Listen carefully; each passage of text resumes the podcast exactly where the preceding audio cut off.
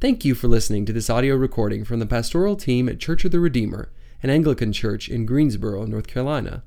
If you'd like to know more about Church of the Redeemer, its ministry, or its mission, then visit us online at redeemergso.org. You may be seated. So, as I said before, today's a special Sunday. Uh, however, not only because we've been in this building for five years, but because we have uh, two wonderful guests this morning. We have Ralph Hawkins here from he's a priest and the rector, uh, the priest in charge of our Danville church plant, and uh, Kathy, correct? Uh, if you would, if you would both stand real quick. This is Ralph and Kathy from Danville. Thank you. So my first time at Redeemer was October 2020. I was visiting to see if this would be the place where I would land uh, after my wife and I moved here from Germany. And I actually, one of the first people I met was Ralph Hawkins uh, in the parking lot out here um, in the midst of COVID. And uh, so we're just really glad you're here, and we're glad you're planting a church in Danville, and that we as a church have been able to support that. So please come give us the sermon. Thank you, Jared. It's an honor to be here with you all this morning. And a real pleasure. Uh, you've already met my wife, Kathy. We um, live in Danville, as Jared said, and we've been there for 10 years. Um, I have not, uh, the, the Danville Church plant is actually a service of COTR. So uh, that's an extension of COTR. But I've actually only worshiped here with you uh, like two or three times when, uh, up until right before I came into the ACNA, I was a United Methodist pastor and had been a pastor in that tradition for 20 years. And uh, uh, so my wife was attending here with the kids, and I was still pastoring United Methodist congregations. But anyway, uh, we made the switch and um, are, are grateful to be a part of this wonderful tradition of the Anglican Church in North America. Um, and glad to be with you. And I see that it's only 9:15, so golly, I can preach for an hour, uh, right, or an hour and a half. somebody forgot to change it, or, but there's another clock. It says 10:19. But uh, anyway, so so good to be with you.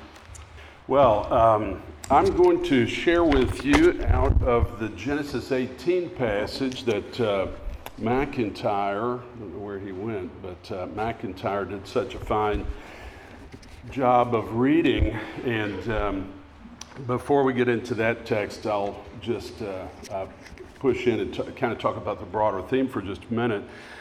Um, in ancient Israel, God's people were surrounded by idolatry. Uh, pagan gods were carved from wood or stone but they were powerless to act in the lives of those who worshiped them. And faced with the powerful attraction of other gods throughout their history, ancient Israel fought back by boldly proclaiming God's incomparability. And one of the earliest expressions of this theme is in the Song of Miriam which Moses' sister sang after the Exodus and the crossing of the Red Sea. Uh, there's not uh, much recorded of her song. Uh, what has survived appears in Exodus chapter 15, verse 11, but listen to what she says Who is like you, O Lord, among the gods? You see, she's talking about the Lord's incomparability. Who is like you, O Lord, among the gods? Who is like you, majestic in holiness? Awesome in splendor, doing wonders. Now, the word that the New Revised Standard Version translates wonders there has also been translated as too hard, extraordinary, difficult, or even impossible. And throughout the sermon, as I talk about this, I'm going to translate that word as impossible because I really think it captures the force that the writers of Scripture intend. So listen to Exodus 15 11 again with that change. Miriam says, Who is like you, O Lord, among the gods? Who is like you, majestic in holiness, awesome in splendor, doing impossibilities?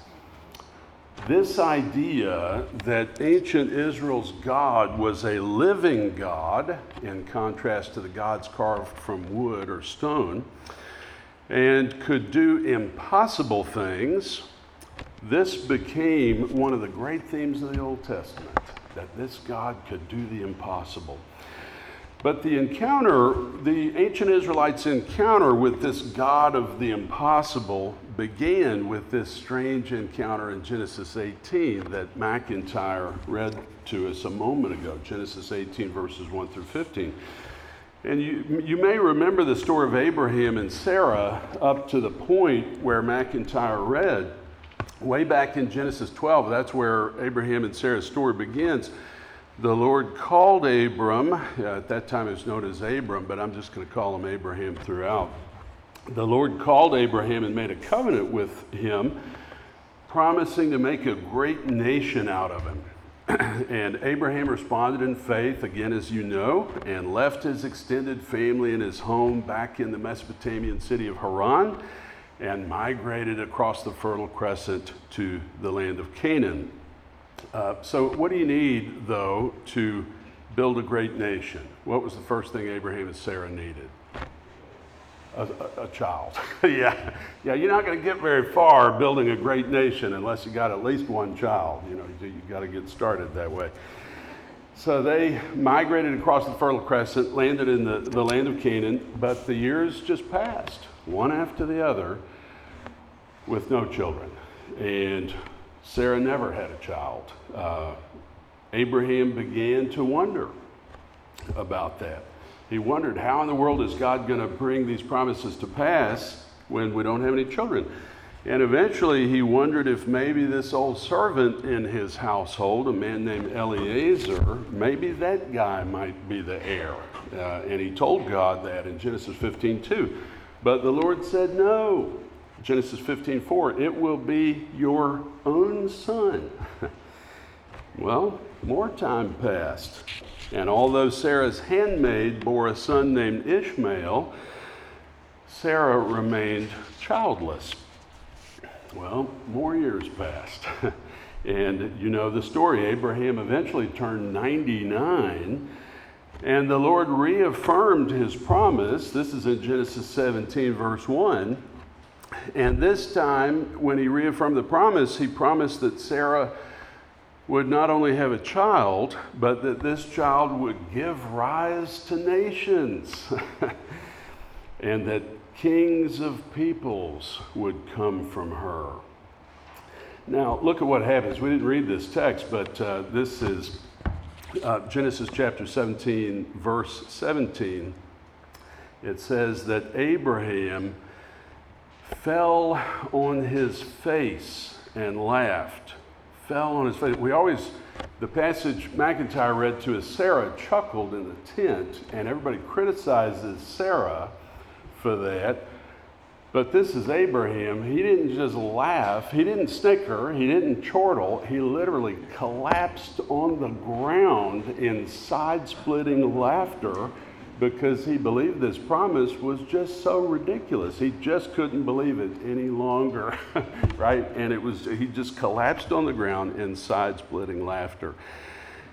He fell on his face and laughed and said to himself, Can a child be born to a man who's a 100 years old? Can Sarah, who's 99 years old, or who's 90 years old, bear a child? But God said, No your wife Sarah shall bear you a son, and you shall name him Isaac.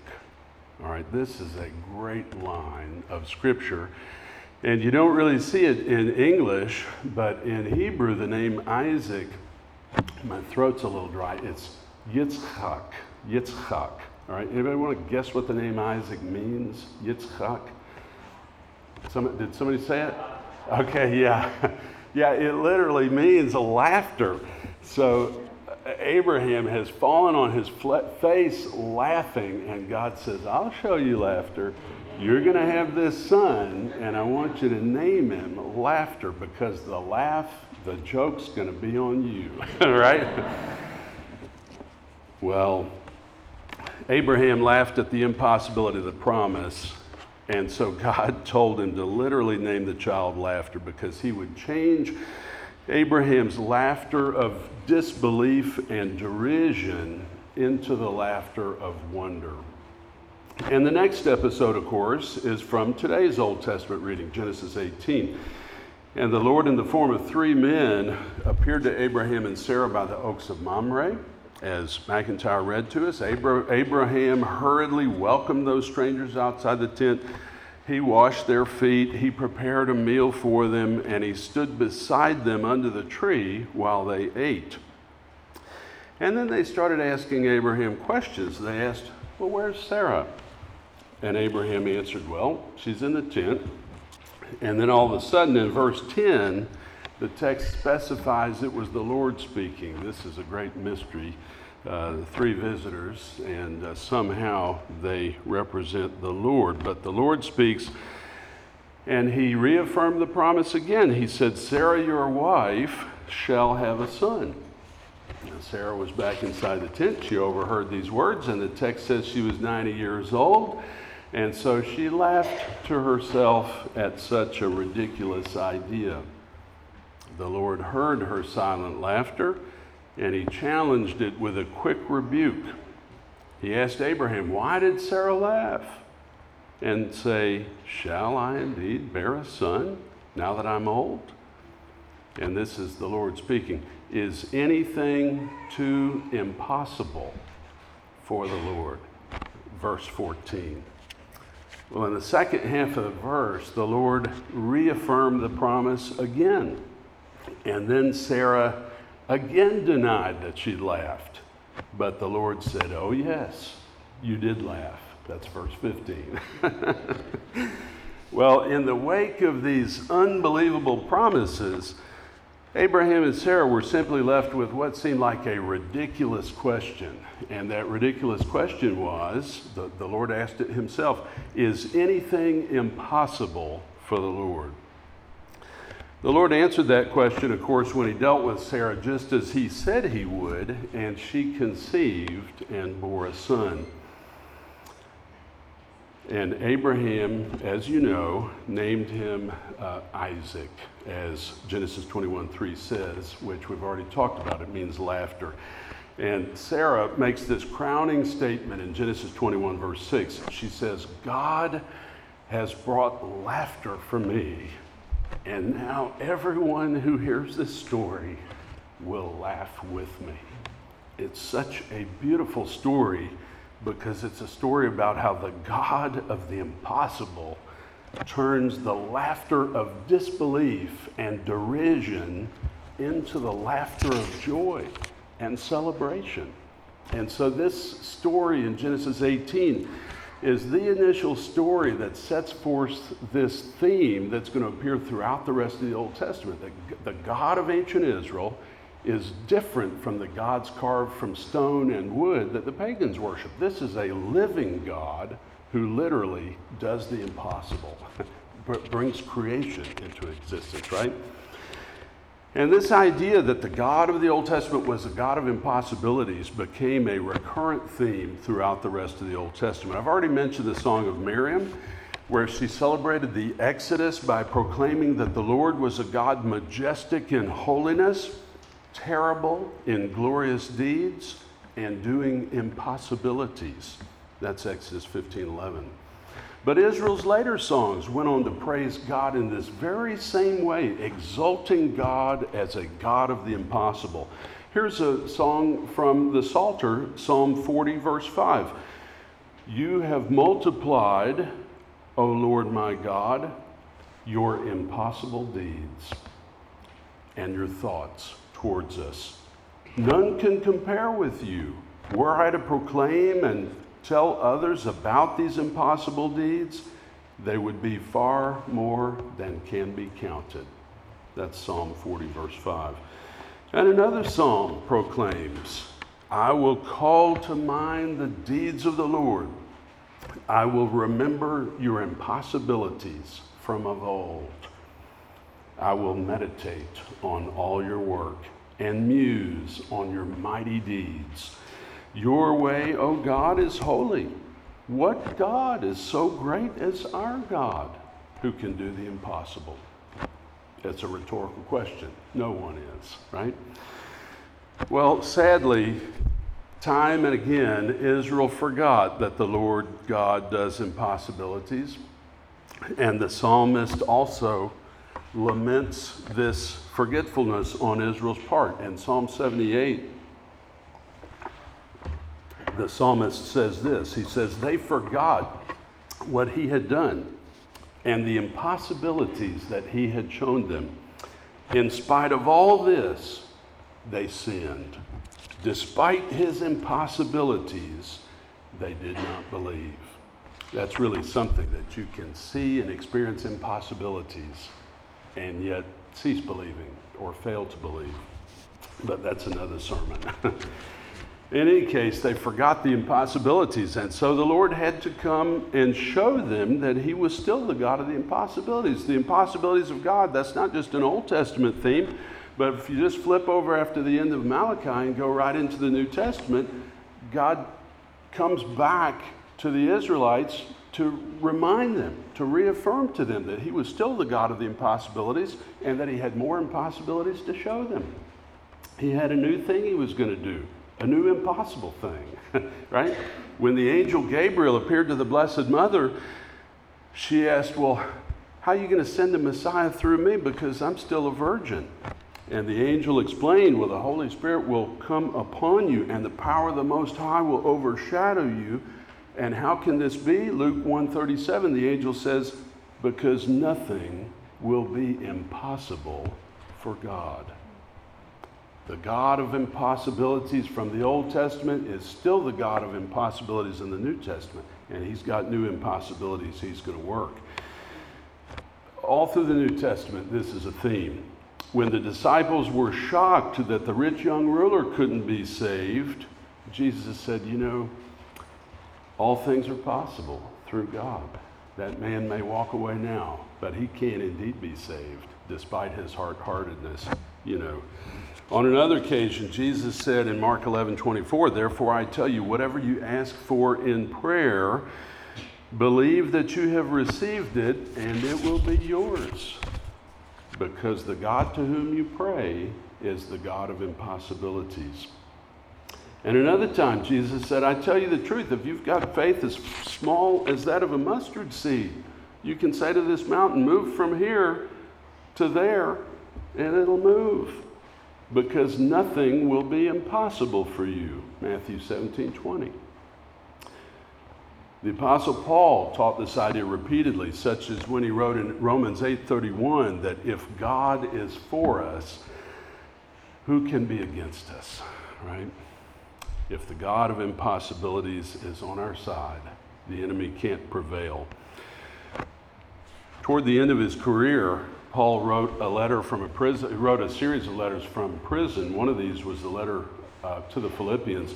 And in that letter, he said, You know, I'm not writing to you uh, out of a position of need because I've learned to be content in every circumstance. Um, and the fact is that through the God of impossibilities, I can do all things through him who strengthens me, right?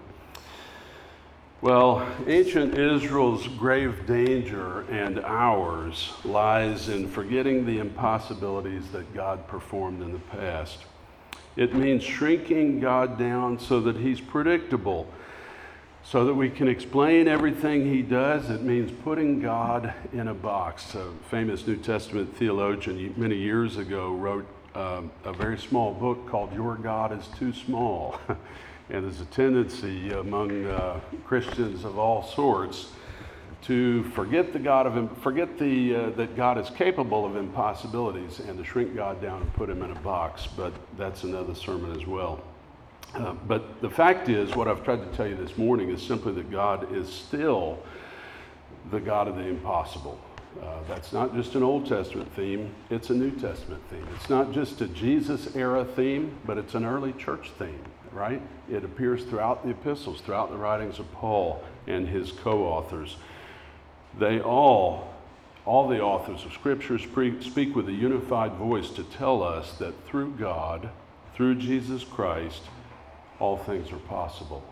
There, uh, it's possible for you and I to be saved. It's possible for us to prevail in prayer. It's possible for us to overcome addiction. It's possible for us to share our faith with others. It's possible to experience grace in the midst of sickness and disease. It's possible. It's possible. We worship a God of impossibilities. Today and this week, may you seek the God of the impossible He's there for you to empower you in new ways. Amen.